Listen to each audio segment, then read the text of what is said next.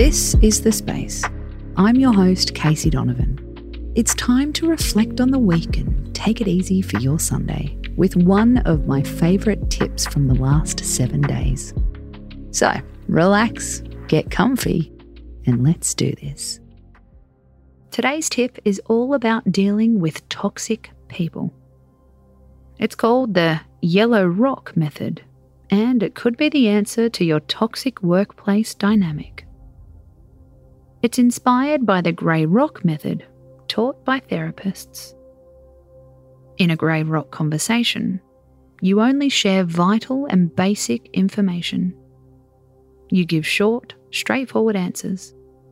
You're informative but not engaging. The Yellow Rock Method makes it a little warmer. In the Yellow Rock Method, you're polite, you're present. You say hello, please, and thank you. But you don't share personal details. You definitely don't confide in that person.